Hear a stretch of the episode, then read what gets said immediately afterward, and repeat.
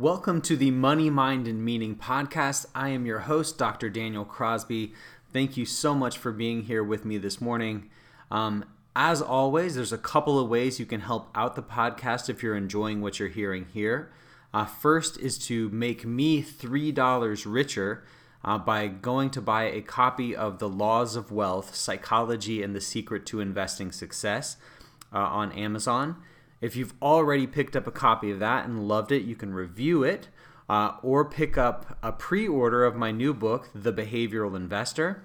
And then finally, a big thank you to everyone who has left a positive review on Apple Podcasts or shared to help other people find the podcast. So, today we're going to be talking about financial bubbles. And there's been a ton of talk about this lately with the recent market volatility. Uh, there's also been some funny stuff happening with tea and other beverage companies going into the cryptocurrency world, changing their name, and seeing a dramatic spike in the stock price. Uh, this is hardly the first time this hap- has happened. At the height of the dot com boom, the stock of a stodgy Computer Literacy Inc uh, rose by 33% in a single day simply by changing their name to fatbrain.com, uh, taking advantage of the com mania at the time. Even better still is the tale of Manatech Incorporated, whose share shot up 368% in the first two days following their IPO. So, tech crazed investors, which were really more like speculators, were keen to invest in anything to do with the internet, and a company called Manatech really sounded like a, a cutting edge technology firm. So the only problem was that Manatech makes laxatives. So these two stories may sound like aberrations that I cherry picked to prove a point, uh, but in the run up to the NASDAQ crash of the turn of the century, companies that changed their name to include some mention of the internet outperformed others by 63%. So, in theory, a stock is as valuable as its discounted future profits, right? You learn that in your business classes. But in reality, something as silly as a name change can have a dramatic impact. It's in the best interest of all of you, all of us behavioral investors, that errors like this exist because they are sources for potential outperformance. However, the very same human frailties that give life to behavioral arbitrage opportunities give birth to the wealth destroying realities of bubbles, panics, and crashes. So, we have two jobs as behaviorally minded investors, and those two jobs are to exploit error and to avoid terror. So, we'll talk about those things today.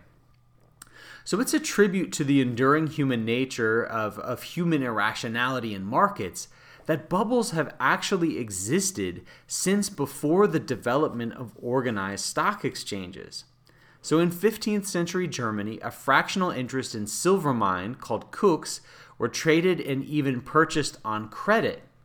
As we read in Value Walk, quote, transactions were settled at financial fairs during which share prices could fluctuate dramatically.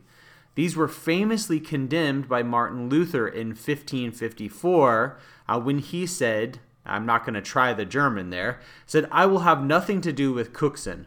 They are play money and will not generate hard cash. Sound familiar? One generation after the Cook's bubble, the Dutch Golden Age gave rise to the tulip bubble, where a single bulb traded for as much as a townhome in some instances. But living through a bubble seems to do very little to inoculate the coming generation against similar mistakes. The IMF reports that bubbles are now regarded as a recurrent feature of modern economic history and cites 23 instances of stock market bubbles in just the US and UK uh, between 1800 and 1940. 23 bubbles in the US and Great Britain between 1800 and 1940. Bubbles have been and likely always will be with us. And so, as investors, we can't ignore these. We do so at our own peril. So, it makes sense that bubbles occur in financial markets fraught with uncertainty, like the ones that we, uh, that we trade in every day. But Vernon Smith and his co authors actually found that bubbles seem to occur naturally.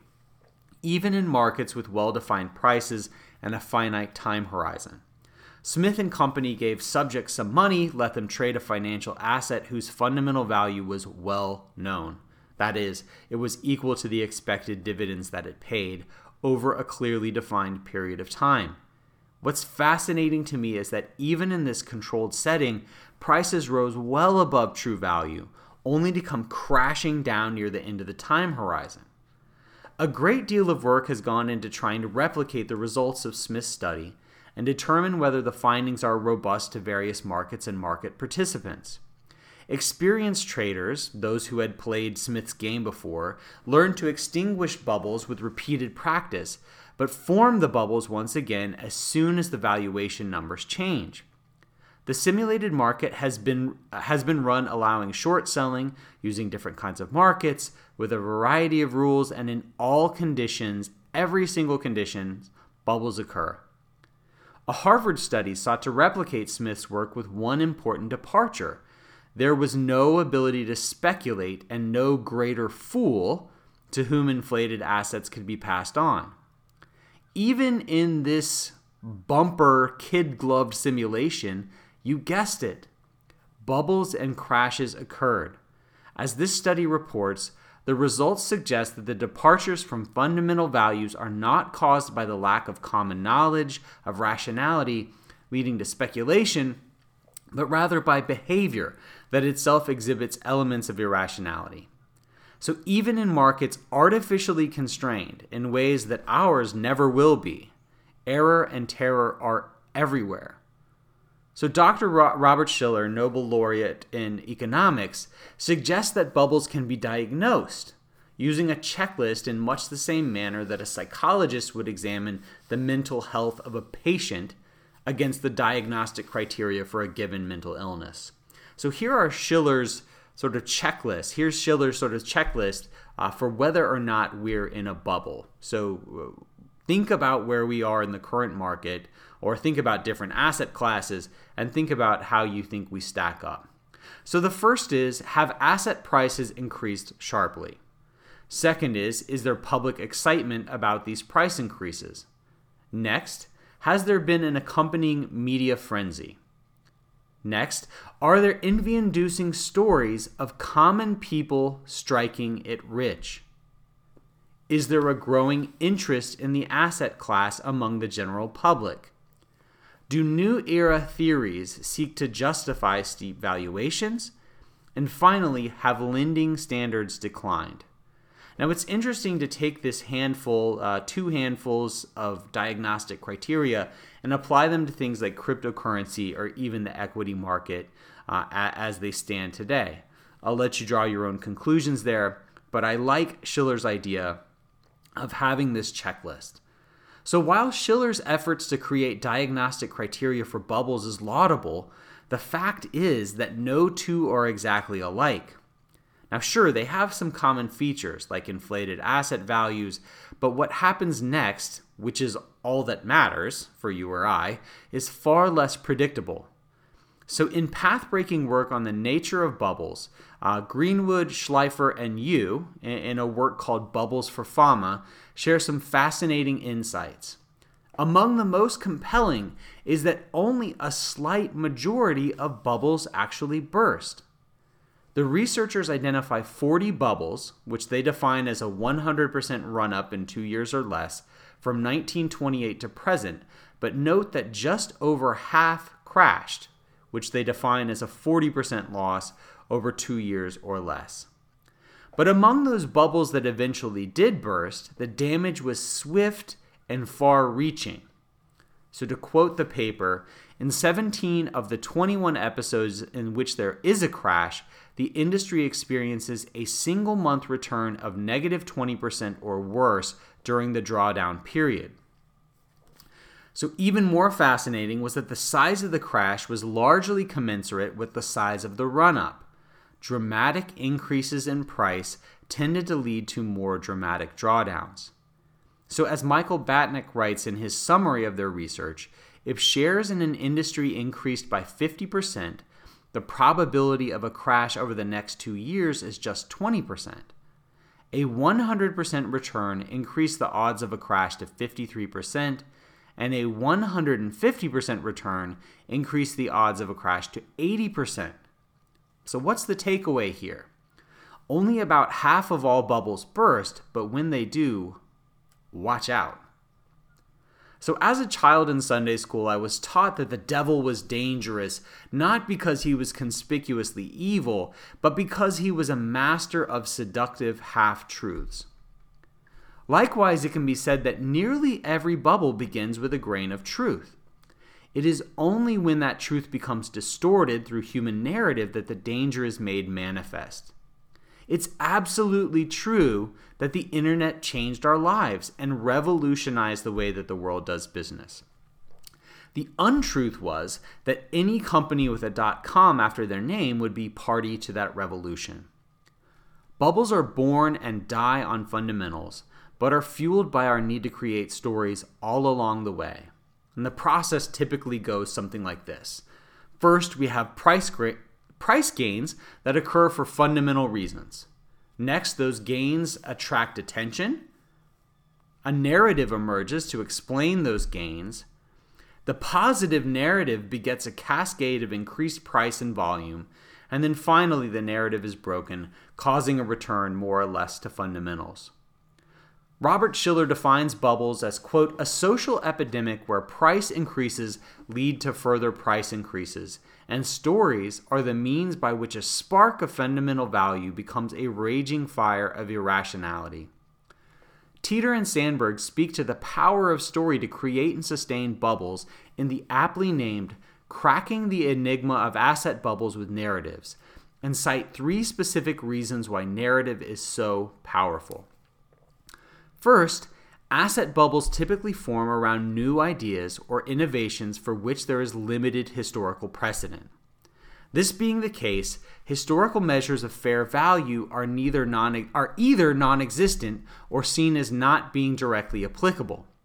In the absence of historical data, story rules. Second, bubbles tend to occur during periods of loose regulation and easy credit and the euphoria of such environments privileges story over analysis. Finally, in a high speed world with a glut of investment opportunities, our ability to process each possible offering is diminished by the sheer complexity, number, and speed of what is on offer to us.